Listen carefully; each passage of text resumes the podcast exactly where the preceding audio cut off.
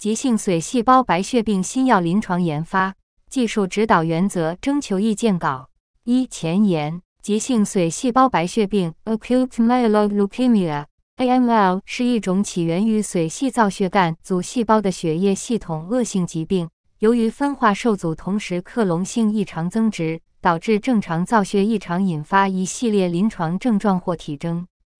AML 约占成人白血病的百分之八十。多发于老年患者，其中未发病年龄大约在六十八岁左右，约三分之一的患者诊断时已经超过七十五岁。但 AML 在儿童甚至新生儿中也不罕见，约占儿童白血病的十五到百分之二十一。二，AML 具有较强的抑制性。三，从预后上看，部分患者可以通过接受强化疗和或造血干细胞移植被治愈。而部分患者对现有治疗手段反应不佳，而迅速进展，并在诊断后数月内死亡。遗传学特征方面，AML 患者中具有多种细胞遗传学或分子生物学异常。这些遗传学异常或基因突变可能是 AML 预后迥异的根本原因，也可能成为下一个具有突破性价值的治疗靶点。近年来，AML 靶向治疗药物也层出不穷。AML 在治疗过程中，患者白血病还会发生克隆演进，及白血病的监测和治疗带来挑战。四，与疾病的抑制性特征相适应的是，在 AML 治疗策略上越来越强调精准化和个体化。从治疗目标、治疗方案到疾病监测方案，都需要根据患者的年龄、身体状态、遗传学特征、预后标志等综合判断。三。针对特殊生物标志物研发的靶向药物和伴随诊断的出现，进一步推动了 AML 个性化精准治疗的进程。但这无疑在如何更好地兼顾个体精准治疗需求和临床试验效率方面，给后续的新药临床研发带来了更大的挑战。本技术指导原则将立足于当前的临床实践，结合 AML 的疾病特征和近年来新药研发的经验和挑战。就 AML 新药临床研究的思路和具体设计要素提出观点。在所有 AML 亚型中，急性早幼粒细胞白血病 （Acute Promyelocytic Leukemia，APL） 较为特殊，其特有的 PML-RAR 阿尔法融合基因以及全反式维甲酸和三氧化二砷在 APL 中的广泛应用，使 APL 成为一种高度治愈型疾病。从而，APL 的诊疗独立于其他 AML，因此，本技术指导原则所针对的 AML 并不包括 APL 在内。本技术指导原则中的观点和建议仅代表药品审评机构现阶段的考虑，部分内容可能随着临床实践的变化不再适用，供药物研发的申请人和研究者参考，不具有强制性的法律约束力。应用本技术指导原则时，还请同时参考国际人用药品注册技术协调会 （The International Council for Harmonization of Technical Requirements for Pharmaceuticals for Human Use，IC） 和其他国内外已发布的相关技术指导原则。二、首次人体试验。一、受试者要求：传统抗肿瘤药物首次人体试验 （First in Human）。FIH 的主要目的是对药物的安全耐受性和药代动力学、药效动力学特征等进行初步研究，并确定药物的最大耐受剂量 （Maximum Tolerated Dose，MTD）。五、由于对药物的人体活性特征和或毒性特征毫无经验，首次人体试验的剂量递增过程中，低剂量组的受试者不可避免地会接受无效或低效剂量。而高剂量组则有可能在无增效的情况下承担不必要的毒性风险。因此，在肿瘤患者中开展的 FIH，尤其是以确定 MTD 为目的的剂量递增阶段，原则上应该选择经所有患者适宜的现有治疗手段充分治疗但失败的患者。六，以尽量降低加入 FIH 的患者在治疗利益方面的损失。对于伴随不良预后因素或存在高风险遗传学异常的患者，研究者可能因为预计这些患者对现有治疗手段反应不佳，而判断加入某种新机制的药物试验更符合其治疗利益，则应该在知情同意的过程中充分告知加入 FIH 的风险，以及试验之外患者可获得的治疗选择和潜在获益。非细胞毒性的靶向治疗药物在经过谨慎评估后，可能选择健康受试者作为 FIH 的研究对象。其优势是可以排除原发病对治疗毒性判断带来的干扰，减少肿瘤患者进入低剂量组接受无效治疗的风险。如果可以通过相关性良好的药效学指标对不同暴露水平的抗肿瘤活性加以预测，还可以为优化肿瘤患者首次临床试验的剂量设置提供相当有价值的设计依据，在提高整体研发效率的同时，也进一步保障了患者的利益。在健康受试者中开展 FIH，应遵循相应的指导原则。七、首先进行单次给药剂量递增，并且谨慎评估在健康受试者中进行多次给药剂量递增的必要性和安全性。鼓励申请人在递交临床试验申请前与药审中心就是否可在健康受试者中开展 AML 新药 FIH 进行沟通交流。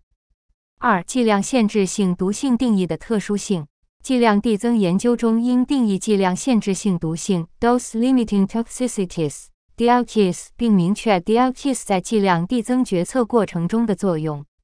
通常将 DLTs 分为血液系统毒性和非血液系统毒性，只有不能排除与治疗存在相关性的毒性事件才被记为 DLTs。由于 AML 的疾病特征决定了相当部分患者存在骨髓低增生和或外周血细胞计数减少，在判断血液系统 DLTs 时，需首先排除原发病的影响。在受试者的白血病仍处于活跃状态时，无法进行血液系统 DLTs 的评估。常规的 DLTs 观察周期为一个治疗周期，二十一到二十八天。这意味着，如果受试者在接受第一个治疗周期时白血病不能得到控制，就无法通过该名受试者获得药物血液系统毒性的相关信息。为了克服这一问题，建议在观察到治疗反应的剂量组，适当延长缓解者 DLTs 的观察时长和观察周期。根据其外周血细胞的恢复变化和相关临床事件的发生情况，综合判断药物的血液系统毒性。在定义血液系统 DLTs 的毒性级别和持续时间时，应该综合考虑药物的作用机制、细胞毒性药物、毒性相对较低的小分子靶向药物、抗体偶联药物或单克隆抗体等治疗目标、深度缓解、治愈、维持治疗、改善输血需求或温和地延长生存时间等预期的治疗方案、不间断长期治疗、周期性间歇性治疗、高强度冲击式治疗等等。例如，毒性相对较低的口服小分子靶向药物。通常采用不间断长期治疗的院外给药方案，相比细胞毒性药物的高强度冲击式治疗方案。定义 DLTs 时，允许治疗期间发生的毒性往往级别更低，持续时间也更短。而对于通常采用冲击式治疗的细胞毒性药物，治疗毒性导致的下一次治疗延迟会对治疗获益产生非常明确的影响。但目标患者对治疗毒性的耐受性也更好。则可以采用更高级的血液系统毒性定义 DLTs。以下一治疗周期的延迟时长作为毒性持续时间的评价标准。三、评估 AML 作为首个人体试验目标人群的合理性。正如二点一受试者要求所述，FIH 通常应纳入对所有现有治疗手段均反应不佳的末线患者，而复发难治性 AML 通常进展迅速。如果原发病不能在一到二个治疗周期内得到控制，患者可能在数月甚至数周内因并发症或治疗失败无法继续接受试验用药而退出。这显然对 FIH 研究的推进是十分不利的。尽管在入选标准中会对患者的预期生存时间提出要求，但预期与实际情况不符的现象在 AML 患者中时有发生。不利于安全耐受性药代动力学、药效动力学数据的收集与分析，也不利于做出准确的剂量递增决策。此外，对于复发难治性患者，靶向药物或疗效并不明确的创新药，除了用作维持治疗外，一般不主张单药使用，大多与去甲基化药物或化疗药物联合吧。但是，FIH 需要首先对单药进行评估。在对单药的药代动力学、药效动力学、安全性和耐受性特征有充分了解之前，不应启动联合用药的临床研究。九，因此，研发人员应该充分评估将 AML 患者作为 FIH 目标人群的可操作性和研究风险。在药物机制和临床前药效学研究结果允许的情况下，首先考虑在其他肿瘤患者中开展单药剂量递增研究，可能是更为安全高效的研发计划。四、其他考虑：如果在 AML 患者中完成了首个单药剂量递增研究，随后计划开展其他适应症的临床试验，必须关注 AML 试验所反映的耐受性和安全性结果是否可直接外推至其他适应症人群。如前文所述，由于原发病对骨髓功能的影响，AML 并不是判断药物血液系统毒性的敏感人群，而低剂量组的患者很可能因为缺乏治疗反应导致的出血、感染、严重贫血等并发症过早退出研究。无法充分反映甚至掩盖药物的非血液系统毒性，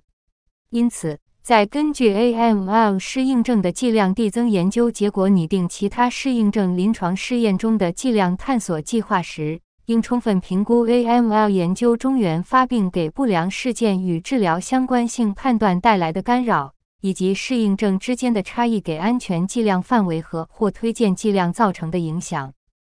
三、治疗策略的探索。抗肿瘤创新药的早期研究通常会选择相对年轻或体力状况评分较好的患者进行剂量探索，所得出的推荐剂量及药方案在用于高龄患者或体能状态较差患者时，治疗风险很可能会增加，并进一步影响到最终的获益风险评价。AML 的发病年龄跨度很大，大约三分之一为七十五周岁以上的高龄患者。申请人应该尽早关注老年患者与年轻患者在药物暴露和安全耐受性方面的差异，尤其对于低强度的治疗方案。监管机构鼓励申请人在早期临床研究中纳入一定比例的高龄患者。大约百分之五的 AML 发生在十八周岁以下的儿童和青少年人群一。因此，监管机构鼓励申请人在成人患者中获得了可初步预测新药治疗潜力的安全有效性数据后，积极考虑尽早启动儿童和青少年患者中的剂量探索和或概念验证研究。创新药的早期探索研究绝不应该仅关注药物的剂量，而应该以形成完整的治疗策略为探索目标。治疗策略的含义非常丰富，包括优势人群及其判定的方法。最佳的给药剂量和给药频率，单药治疗还是联合用药？定位于诱导治疗、巩固治疗还是维持治疗？采用长期持续治疗、周期性间歇性治疗还是短期内高强度冲击式治疗？治疗过程中的监测方案、停药时机等多个维度的内容。针对 AML 的高抑制性，治疗策略应服务于治疗目标，在不同的患者人群中可能有所差异。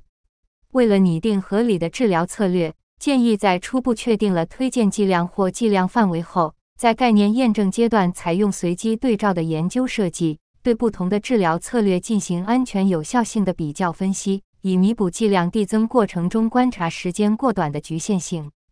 在给药方案的探索过程中，应关注治疗无效定义的确定。对于相对年轻、年龄小于六十岁的患者或身体状态较好且预后良好的老年患者，仍然以诱导缓解为直接的治疗目标。传统的高强度化疗方案下，通常将标准诱导方案治疗一到二个周期后未达到完全缓解 （complete remission，CR） 判定为治疗无效。八、治疗无效的患者应及时转换治疗方案。但是部分新药可能需要更长的治疗时间才能达到最佳的缓解状态，因此在早期探索的过程中，应该根据患者接受新药新方案治疗后出现治疗反应的规律，确定治疗无效的定义。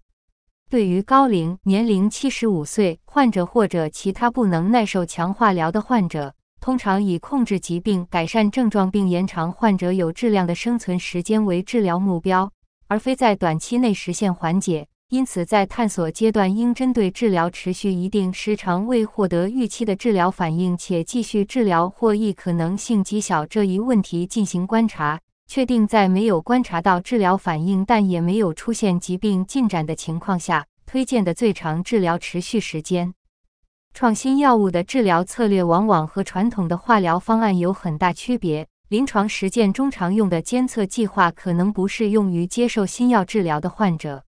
早期临床研发阶段，骨髓和外周血的监测频率可以相对较高，例如缓解前后至少每月进行一次骨髓形态学检查，每周进行一到二次外周血形态学检查。随着临床数据的积累，再结合药物治疗后发生缓解的一般规律，以及缓解后复发的高危时间段调整监测计划。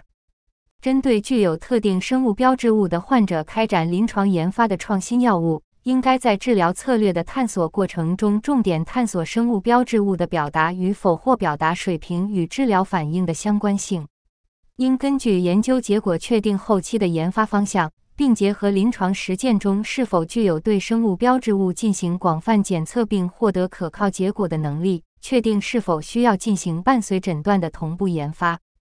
四、有效性终点。AML 临床试验中与抗肿瘤疗效相关的有效性终点，包括缓解率、时间相关指标和症状终点等。遵循抗肿瘤药物临床试验终点的一般原则和定义时，本指导原则将重点讨论 AML 有效性评价中具有适应症特点的内容。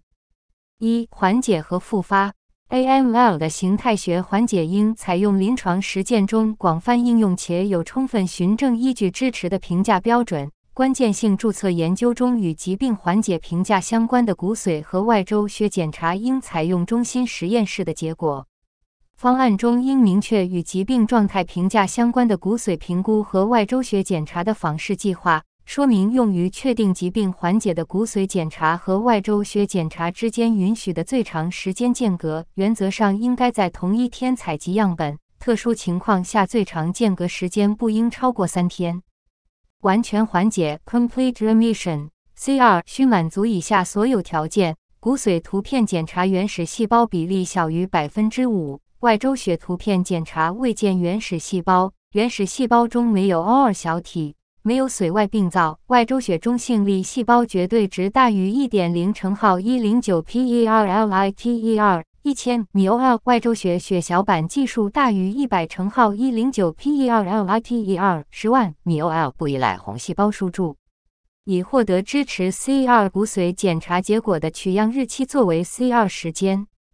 外周血细胞未完全恢复的完全缓解 （Complete Remission with Incomplete Recovery）。CRE 其他条件均满足 CR，但受试者仍存在中性粒细胞减少，外周血中性粒细胞绝对值一点零乘号一零九 per-liter 或血小板减少症，外周血血小板计数一百乘号一零九 per-liter。对于接受强化疗或计划接受造血干细胞移植的患者，诱导缓解达到 CRE 即可满足进入巩固化疗或造血干细胞移植前化疗。这种情况下，CRE 可以与 CR 进行合并统计。创新药应该在探索研究阶段对首次实现缓解时被评价为 CRE 的患者进行持续随访，评价其在长期生存相关指标方面与 CR 患者是否存在差异，以获得支持 CRE 骨髓检查结果的取样日期作为达 CRE 时间。外周血细胞部分恢复的完全缓解 （Complete Remission with Partial Hematological Recovery，CRH 六），其他条件均满足 CR，但受试者的外周血中性粒细胞绝对值和血小板计数仅部分恢复。外周中性粒细胞绝对值大于零点五乘号一零九 per-liter 五百 mol，且血小板计数大于五十乘号一零九 per-liter，但未达到 CR 所需水平。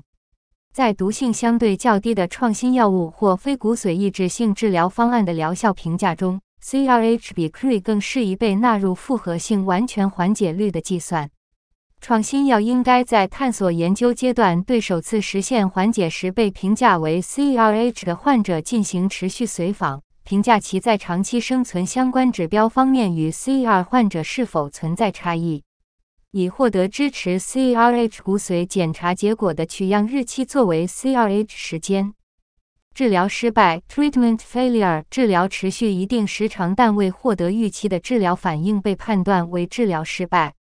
如前文所述，治疗失败的具体定义因治疗方案、治疗目标和治疗人群而不同。应该在药物研发的探索阶段形成治疗失败的定义，并在开展关键性注册研究前与监管机构达成共识。血液学复发 （hematological relapse） 完全缓解，外周血细胞恢复或尚未恢复后，骨髓形态学检查提示骨髓有核细胞中原始细胞比例重新升高至大于百分之五，或者外周血再次出现原始细胞。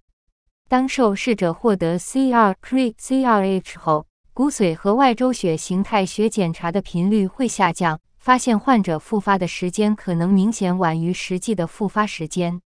因此，建议在临床试验中采用略高于临床实践中的监测频率，且监测计划应该符合药物治疗后的反应规律。确定患者发生血液学复发后。应该以首次发现复发相关的症状、体征或实验室检查异常的日期为血液学复发时间。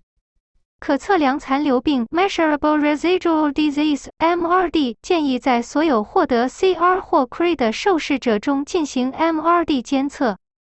由于 AML 的分子学特征存在高度异质性，给临床试验中进行标准化 MRD 监测带来了困难。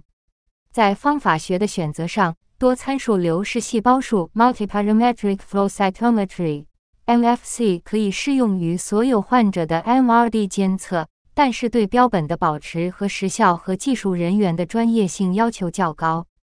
定量聚合酶链式反应 （Quantitative Polymerase Chain Reaction，qPCR） 操作相对简单。但只适用于具有一个或多个可作为检测靶标的分子学异常的患者，大约占 AML 患者的四十到百分之六十。现阶段，如何基于 AML 患者的 MRD 水平进行预后判断和临床决策，并没有形成完全统一的共识。在临床研究中进行 CR-CRe 的缓解深度评估或进行预后分层时。当前药品注册研究中可接受的介质如下：十一，D 采用 MFC 时，免疫表型异常细胞在 CD45 阳性细胞中占比百分之零点一，被判断为 MRD 阳性。报告不可检出 MRD、UMRD 时，应至少检测五十万个 CD45 阳性细胞。二、采用 qPCR 时，三次复制中至少两次的循环阈值 （cycling threshold count） 小于四十被判断为 MRD 阳性。三、采用 qPCR 时，检测到的管家基因至少达到一万个拷贝时，三次复制中至少两次的 CROSS 四十可报告为 UMRD。四、MRD 复发被定义为达到 UMRD 后转为 MRD 阳性。临床试验里采用的 MRD 监测方法可能具有高于上述定义需求的敏感性，可以实际的定量下限 （Lower Limit of Quantification，LLOQ） 和检测下限 （Lower Limit of Detection，LLOD） 作为 UMRD 的阈值进行额外的分析。MRD 的检测报告应该提供实际的定量数据，并提供 LLOQ 和 LLOD 作为解读的参考数据。应选择在应用流式细胞数和或 APCR 进行 AML 的 MRD 检测方面具有成熟经验的实验室作为中心实验室。无论采用 MFC 还是 qPCR，都推荐使用骨髓标本，并且建议采用骨髓穿刺成功后第一次抽吸或最初抽吸获得的标本。其他 MRD 检测的方法学要求。可参考药审中心此前发布的《急性淋巴细胞白血病 MRD 技术指导原则》中相关章节十二。拟定 MRD 监测计划时，应针对疾病发展、复发过程中可能出现的克隆型转变提出合理的应对方案。怀疑因骨髓处于造血恢复期或代偿性造血导致 MRD 假阳性时，可在四周内复查确认。在临床研究中。积极探索 MRD 对预后判断和治疗决策的价值。在计算 UMRD 率时，应以所有接受治疗者而非达到 CR-CRh 者作为分析级。二、时间相关指标：缓解持续时间 （Duration of Remission），DOR 获得 CR-CRh 的受试者进入 DOR 的分析级。定义为从确定缓解之日起至丢失相同水平的缓解。CR 患者发生血液学复发，UMRD 患者发生 MRD 复发或开始新的抗肿瘤治疗或任何原因的死亡，以最早发生的事件为准之日的时间。如果 CRE 或 CRH 在后期转为 CR，可以确定 CRE 或 CRH 的日期作为完全缓解持续时间 DOCR 的起点。在 UMRD 患者中，如果在诊断 MRD 复发前已经出现了血液学复发，则血液学复发当日也是 MRD 复发的时间。无事件生存期 （Event-Free Survival，EFS） 定义为从首次接受治疗之日（随机对照研究中为随机之日）至治疗失败或血液学复发或开始新的抗肿瘤治疗或任何原因的死亡，以最早发生的事件为准之日的时间。考虑到不同的治疗方案下判断治疗失败的时间限制可能会有所不同。治疗过程也可能因为不良事件、治疗周期延长等原因导致骨髓检测的时间后移。为了避免这些原因带来的偏移，当 EFS 事件为治疗失败时，EFS 按一天计即以接受治疗或随机之日作为事件发生时间进行主要分析。为了更全面地进行评估。可以判定治疗失败的实际日期、治疗结束之日或起始下一线抗白血病治疗，分别作为治疗失败的 EFS 结束时间进行敏感性分析。无复发生存期 （Relapse-Free survival） RFS 可作为已经达到完全缓解的患者接受巩固治疗或维持治疗的研究终点。定义为从首次接受治疗之日（随机对照研究中为随机之日）至血液学复发或开始新的抗肿瘤治疗或任何原因的死亡，以最早发生的事件为准之日的时间。总生存期 （Overall Survival） OS 定义为从首次接受治疗之日（随机对照研究中为随机之日）至死亡之日的时间。建议将死亡原因按照疾病相关、治疗相关和其他原因进行区分，进一步对 OS 数据进行分析。对于高龄患者，则需要考虑预期寿命对 OS 的影响。三、其他考虑：输血改善 （Transfusion Reduction，AML） 患者因为骨髓造血功能障碍受阻引起的外周血细胞减低，相当一部分患者需要频繁输血。抗肿瘤治疗的同时，可降低患者的输血需求，是一种可有效提升患者生活质量并具有临床价值的获益，可以作为抗肿瘤治疗获益评价的支持性依据。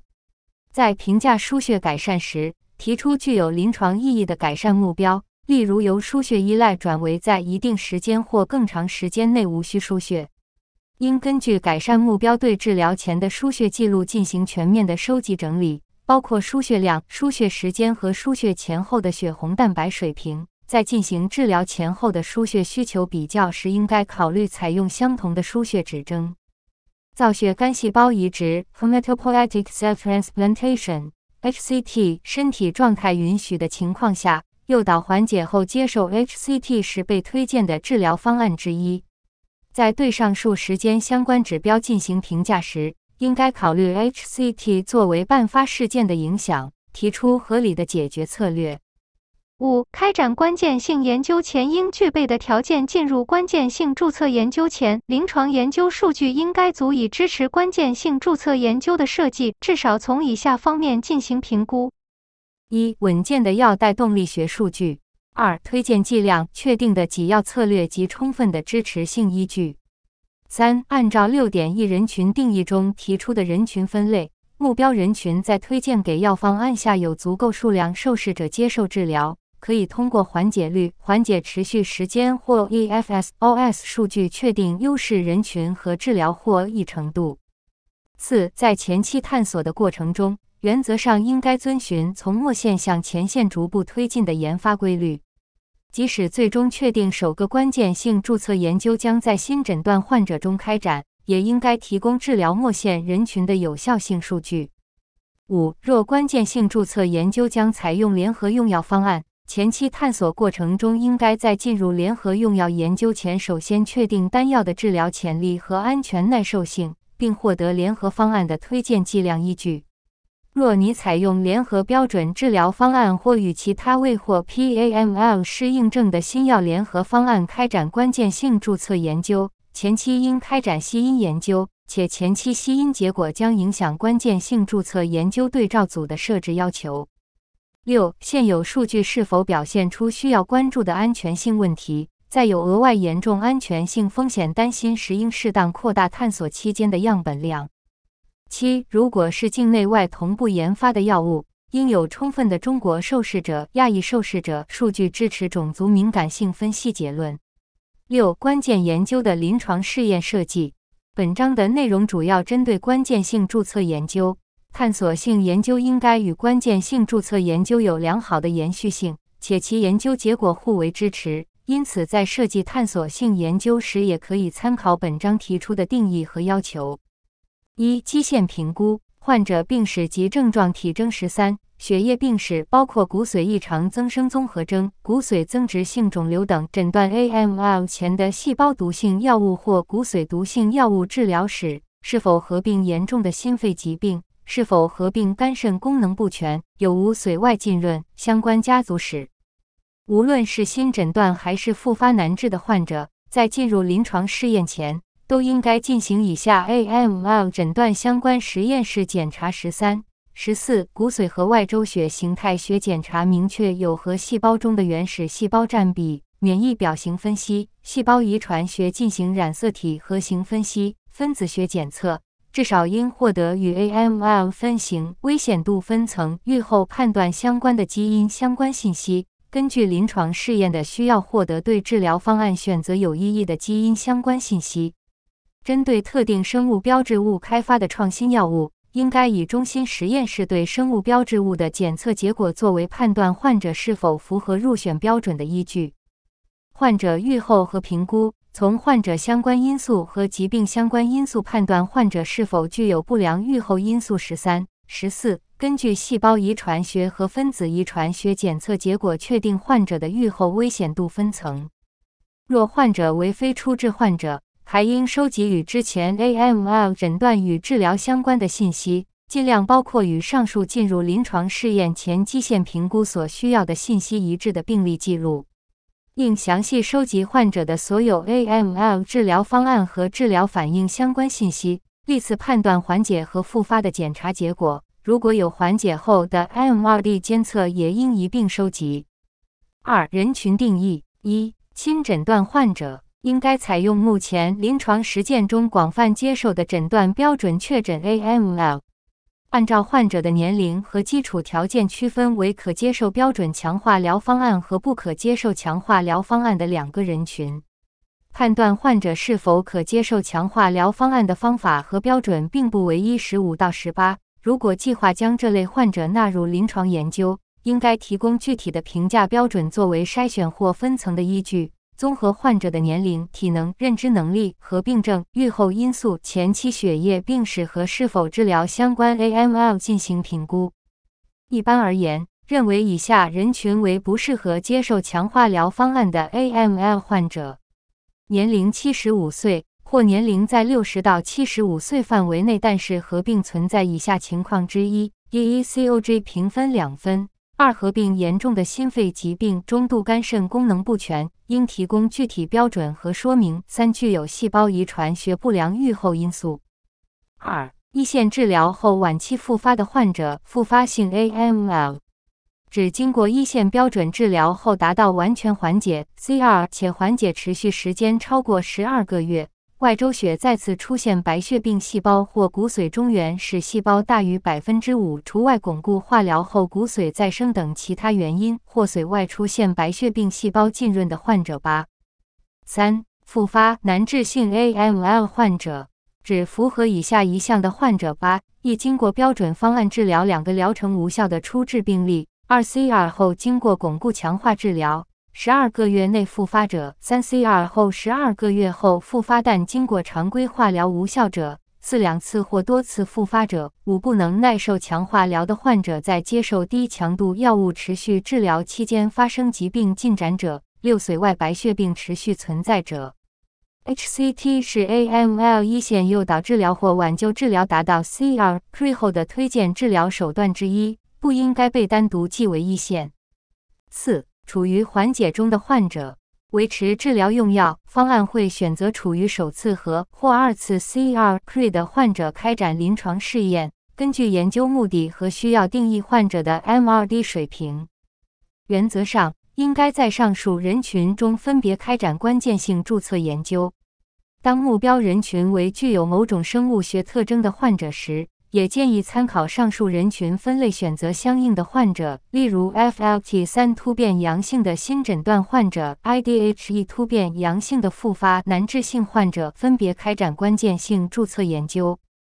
三、疗效终点与对照选择。肿瘤的治疗目标非常明确，即延长患者的 OS，以不断趋近于一般人群的预期寿命。或者通过延长患者的 EFS、RFS 以实现治愈或获得接受更多抗肿瘤治疗的机会。因此，在研发新药治疗方案时，应该相比现有治疗手段具有符合上述治疗目标的优势。新的治疗不应该牺牲患者的生存机会。因此，抗肿瘤新药的关键性注册研究通常不接受非劣效设计，并且应该选择目前普遍可获得的最佳治疗方案作为对照。关键性注册研究选择的主要疗效终点应与治疗目标相符，选择能直接代表临床获益的临床终点，或选择已证明与临床获益具有明确相关性的替代终点。在不同人群中和不同机制的药物间，替代终点与主要终点的相关性很可能存在差异。若选择非 OS 的研究终点作为关键性注册研究的主要终点，应提供前期研究数据或历史数据，说明研究终点与 OS 之间的相关性，并且将 OS 作为共同主要疗效终点或关键次要疗效终点。支持上市许可申请的数据中必须包含可证明 OS 或异趋势的有效性数据。对照方案的选择会随着临床实践的变化不断调整，原则上应该选择已被公认为标准治疗的方案、药物。或临床实践中被广泛推荐应用的最佳治疗方式药物十九。如果目标人群的标准治疗方案非常明确，应该选择标准治疗作为对照组。如果对最优方案有争议，存在多种无优劣之分的推荐方案，对照治疗可以是这些推荐方案中有代表性的一种。也可以是其中多种由研究者选择。如果临床实践中根据患者的疾病状态或生物学特征选择不同的治疗方案，对照治疗应该反映这种实际情况，并在方案中明确具体的选择依据。如果现阶段仍然缺乏有效的治疗手段，或通常建议姑息治疗，对照组也可以是最佳支持治疗。境内外临床实践中，相似 AML 人群的标准治疗或推荐治疗方案可能存在差异。在开展国际多中心临床研究时，需考虑临床实践和药物可及性的区域间差异。基于当前的临床实践，有以下具体考虑：一、新诊断患者，宜适合接受标准强化疗方案的受试者小于六十岁或六十到七十五岁，体能良好。无主要伴随疾病且无不良预后因素，这部分受试者以治愈为目的，应该以标准的强化疗方案诱导加巩固正负维持为对照，以 OS 为主要疗效终点开展优效研究。二、不适合接受强化疗方案的患者，这部分受试者以维持生命为治疗目的，已有标准治疗手段。中国当前较主流的治疗方案是去甲基化药物阿扎胞苷、地西他滨或低剂量阿糖胞苷。应与标准治疗方案开展随机对照研究，以 OS 为主要疗效终点开展优效研究。二、复发性 AML 患者，一线标准治疗后远期复发的患者有多种挽救化疗方案供选择，仍然以达到完全缓解、提供移植机会为治疗目的。该人群中的关键性注册研究应该设计为随机对照研究，以推荐的挽救化疗方案为对照，以 OS 作为主要疗效终点开展优效研究。三、复发难治性 AML 患者，该患者人群预后差，且目前治疗手段非常有限。如果单药的前期数据表现出显著优于历史对照或现有治疗手段的有效性，可以考虑开展以完全缓解率为主要疗效指标的单臂研究作为关键性注册研究。若为联合方案，应开展吸因研究。关键性注册研究建议开展随机对照研究，以连用的基础治疗或现有最佳支持治疗为对照，以 OS 作为主要疗效终点开展优效研究。四、处于缓解中的患者，在已经通过前期治疗获得缓解的患者中开展维持治疗方案或与移植方案相关的关键性注册研究时，可以考虑选择 RFS 作为主要疗效终点开展优效研究，评估维持治疗对于延长缓解持续时间和提高治愈率方面的价值。但此时需要格外关注额外的治疗是否给已经获得缓解，无论标准方案中是否需要接受维持治疗的患者带来不必要的安全性风险。即使一部分患者的 RFS 得到延长，也可能因为治疗毒性降低了生存期和生活质量的获益。对于建议以 OS 作为主要疗效终点的人群，申请人如果计划以 OS 之外的研究终点，例如 EFS、CR 率等作为关键性注册研究的主要疗效终点，或以其中分析作为递交上市许可申请的主要分析结果，建议在开展研究之前与审评部门进行沟通交流，并提供前期临床研究数据作为依据。此外，部分用于 AML 的药物，并非以抗白血病、推迟疾病进展或延长生命作为直接的治疗目的，而是通过改善血液学指标，达到降低患者的输血需求和提高患者生活质量的目标，或以提高移植成功率为用药目标。此时可以不按传统的抗 AML 药物设计确证性研究。六、伴随诊断，AML 患者中发现了多种细胞遗传学异常和分子遗传学异常。这些生物学特征对患者的预后判断和治疗方案选择都具有重要意义。因此，在新药研发的过程中，越来越多的药物通过患者的生物学特征进行人群的筛选或分层。部分药物还以特定的生物标志物作为治疗的靶标。这些研发策略都有助于抑制性很强的 AML 逐步实现个体化精准治疗，是监管机构所鼓励的。因此，对关键的生物标志物进行标准化检测，并提供准确的结果，在精准识别可对新方案或新药物产生预期反应的患者过程中非常关键，也是准确判断入组患者预后危险度的重要手段。在临床研究期间，应该积极推动伴随诊断试剂的同步研发。在进入关键性注册研究前，基本确定拟用于支持药物上市的伴随诊断试剂二十到二十一。原则上，药物拟申请适应症为具有某一特殊生物学特征的人群，伴随诊断试剂应与药物同步上市。参考文献：一、National Cancer Institute Cancer Statistics Leukemia Acute Myeloid Leukemia (AML) FOL，二零二二年五月六日，二零二二年五月二十四日。网页链接：二、Padmakumar D. Chandra Prabha V.R. R. Gopinath P. et al. A concise review on the molecular genetics of acute myeloid leukemia J. Leukemia Research，两千零二十一一百一十一比十万六千七百二十七。三 Young X Wang J X Precision Therapy for Acute Myeloid Leukemia J Journal of Hematology and Oncology，两千零一十八十一一三。四 Sigilmaker W. Bretemev, Sherhouse. Tumor heterogeneity makes AML a moving target for detection of residual disease J. Cytometry Part B Clinical Cytometry 两千零一十四八六 B 三到十四五国家药品监督管理局药品审评中心。 国家药监局药审中心关于发布抗肿瘤药首次人体试验扩展队列研究技术指导原则试行的通告，二零二一年第五十七号 FOL，二零二一年十二月二十二日，二零二二年五月二十五日。网页链接。六 U.S. Food and Drug Administration Acute Myeloid Leukemia Developing Drugs and Biological Products for Treatment Guidance for Industry App O.L. 二零二零年八月十七日，二零二二年五月二十五日。网页链接。七国家药品监督管理局药品审评中心健康成年志愿者首次临床试验药物最大推荐起始剂量的估算指导原则 App O.L. 二零一二年五月十五日，二零二二年五月二十五日。网页链接八、中华医学会血液学分会白血病淋巴瘤学组。中国复发难治性急性髓系白血病诊疗指南，二零二一年版 J，中华血液学杂志，两千零二十一，四十二八六百二十四到六百二十七。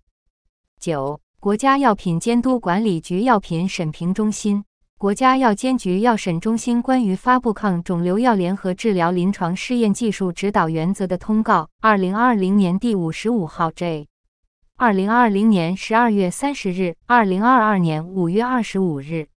网页链接。十、国家药品监督管理局药品审评中心抗肿瘤药物临床试验终点技术指导原则 （FOL）。二零一二年五月十五日，二零二二年五月二十六日，网页链接。十一、Hoyser M. Freeman S.D. Wilson Couple J J et al.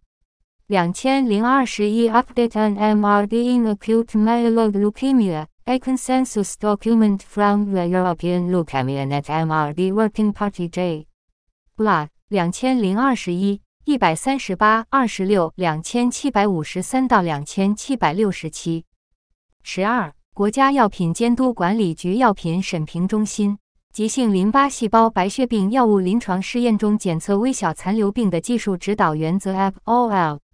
二零二零年八月二十八日，二零二二年五月二十六日，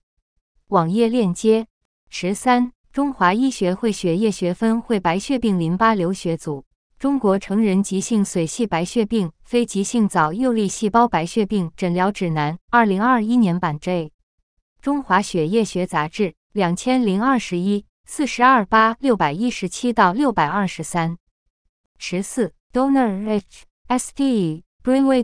et al. Diagnosis and Management of AML in Adults. 两千零一十七 ELN Recommendations from an International Expert Panel J.